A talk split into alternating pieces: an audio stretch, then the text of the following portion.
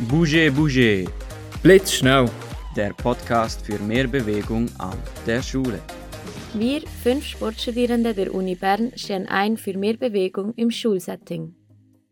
Herzlich willkommen bei Busche Busche. Ich bin Luca Zubler und mir gegenüber steht Marco Rüegg. Marco, cool, dass du dabei bist. Du bist Sekundarlehrer und versuchst vermehrt Bewegung in dein Klassenzimmer zu bringen. Ja, jetzt stehen wir gerade in deinem Zimmer. Wie versuchst du denn, deine Schülerinnen und Schüler zu mehr Bewegung zu animieren? Ja, also erstens mal haben wir die Tische so angeordnet, dass es Gruppentische sind und Einzelplätze Mhm. hat auf den Seiten. So gibt es automatisch Bewegung. Die Schülerinnen und Schüler haben keine einzelnen Plätze, die sie besetzt haben. Das heißt Mhm. auch, sie können und müssen sich fast bewegen. Dann stehen wir hier ja beim Stehpult, wo wir jetzt die Aufnahme machen. Genau. Das ist auch so ein Element. Sie können also auch stehen, wenn sie wollen. Und was so das große Plus ist, am Anfang machen wir im Kreis den Start und da Ja. stehen wir auch meistens.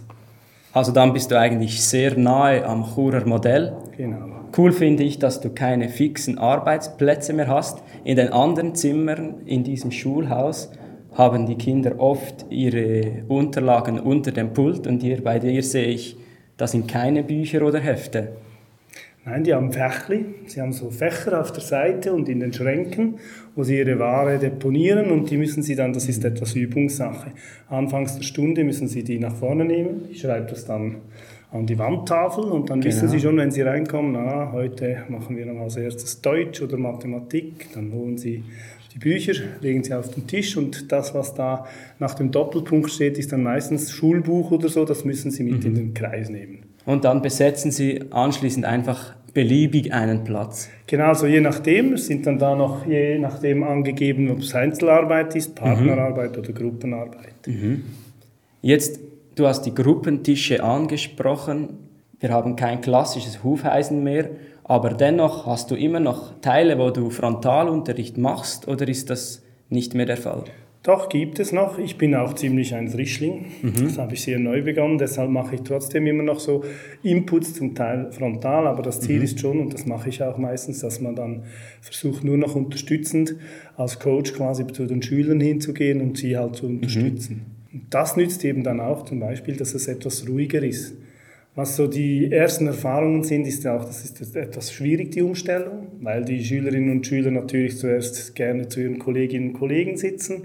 Und da muss man etwas üben und auch etwas Geduld haben, also ich Ja. vor allem, weil dann ist sehr viel Unruhe und das braucht jetzt schon fast ein halbes Jahr, dann, dass dann wirklich alles funktioniert. Also du hast gesagt, du hast jetzt eine neue Klasse, mit der versuchst du jetzt vermehrt Bewegung ins Klassenzimmer in den Unterricht zu bringen. Wie steht denn deine Klasse zu deinen Überlegungen, Anregungen, ja auch zur Einrichtung? Ja, anfänglich nicht so positiv. Also doch, die Gruppentische, die haben sie, die lieben sie. Aber natürlich nur, wenn sie können Ja. so sitzen, wie sie wollen. Und das ist das andere, ist, wenn sie stehen müssen am Anfang, das haben sie nicht so gerne. Es ist immer noch so, dass die Hälfte der Klasse nicht so gerne steht. Ja. Sie lehnen dann auch an oder so und das ist das, was ich dann nicht, dann sage ich immer so, Spannung, wir müssen einen Schritt nach Ja. vorne und wir machen dann auch so Achtsamkeitsübungen, je nachdem, wenn sie sehr unruhig sind, um sie etwas in die Ruhe zu bringen. Und das ist je nachdem etwas, was sie nicht so mögen. Sie haben auch schon, äh, Einzelne haben schon Vorschläge gesagt, gemacht oder gebracht und gesagt, können wir nicht wieder Hufeisen haben? Andere finden es, glaube ich, toll und möchten es nicht wechseln. Okay, dann hast du das Gefühl, sie verstehen die Vorteile von Bewegung im Schulsetting oder ist es für sie dann einfach nur mühsam und sie wissen nicht, weshalb jetzt Herr Rüegg da mit Stehtischen kommt?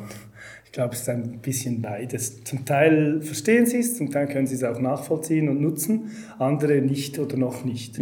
Ich glaube, das ist so ein Prozess und das sind halt wie bei allen anderen Lehr- und Lernmethoden auch, sind die Schülerinnen und Schüler an verschiedenen Orten Ja. und müssen je nachdem halt auch noch länger üben, für dass sie das Angebot und das, äh, das Bewegen oder auch Stehen dazu oder eben auch die Chance, sich zu bewegen, nutzen können. Einzelne sind ja sehr unruhig vielleicht und können sich nicht lange konzentrieren. Für sie ist das eigentlich eine Chance, oder? Genau, Sie ja. haben dann nämlich auch die Möglichkeit, mitten in der Stunde zu sagen, ja, ich kann jetzt nicht mehr sitzen, darf ich eine Runde springen? Und dann sagen, ja, geh, dann können, dürfen sie raus. Mhm. Wenn du Widerstand hast, wenn Schülerinnen und Schülern nicht rauskommen, wieso man das macht. Was erklärst du? Was, wie begründest du bewegter Unterricht? Ja, erstens einmal ist eure Seite ein guter Ratgeber. Da hat es sehr gute Hinweise. Bei, ich weiß nicht mehr, wie die Seite heißt, wo da die. Bei den Facts, Bewegungsfakten. Facts, genau, zum ja. Beispiel. Die kann man sehr gut einbringen und ihnen zu zeigen, wie wichtig das mhm. Bewegung ist. Habe ich auch ähnlich am Anfang so, schon so gemacht. Dann weiter ist es das mit den ähm, wie dass man halt heutzutage arbeitet, auch in der mhm. Arbeitswelt ist es auch nicht so, dass man eigentlich in einem Büro an einem Gruppentisch oder an einem Einzeltisch sitzt und für sich genau, etwas ja. macht, sondern man muss in Gruppen lernen zu arbeiten, man muss sich zurückziehen mhm. können und alleine konzentrieren. Das ist auch eine gute Erklärung. Also sogenannte Soft Skills, die eigentlich immer wichtiger werden, genau. die du hier auch schon fördern und fordern möchtest. Was auch dazu kommt, sind die Selbst- und Sozialkompetenzen natürlich. Vor allem mhm. die Sozialkompetenzen kann man damit auch bedienen, oder? Man kann dann sagen, ja, du musst ja lernen, in einer Gruppe zu arbeiten. Das ist genau ja. die Möglichkeit. Also machen wir anfangs, je nachdem, ein Ziel. Und da müssen Sie dann zum Beispiel schreiben, ja, ich möchte heute mal schauen, ob ich konzentriert arbeiten kann mhm. in einem. Partner. Also hilft dir die neue Einrichtung des Zimmers eigentlich auch, um die ja, Planungsvorgaben des Lehrplan 21 umzusetzen. Definitiv, ja, also das ist sicher so. Ich glaube, der neue Lehrplan hat viel, viel mehr Aspekte für eigentlich jetzt genau das Kurenmodell oder eben Modelle wie das, mhm. wo man sich bewegen muss, wo man verschiedene Sozialformen interagiert und hat nicht mehr nur einfach Frontalunterricht sie sitzen und ich vorne sprudle und Sie müssen nur zuhören. Mhm. Hast du noch äh, Vorschläge oder Tipps an Lehrerinnen und Lehrer, die jetzt auch anfangen möchten, das Schulzimmer bewegungsfreundlicher einzurichten? Du hast gesagt, du hast, bist auch noch in der Anfangsphase, machst das seit ein, zwei, drei Jahren und jetzt noch vermehrt.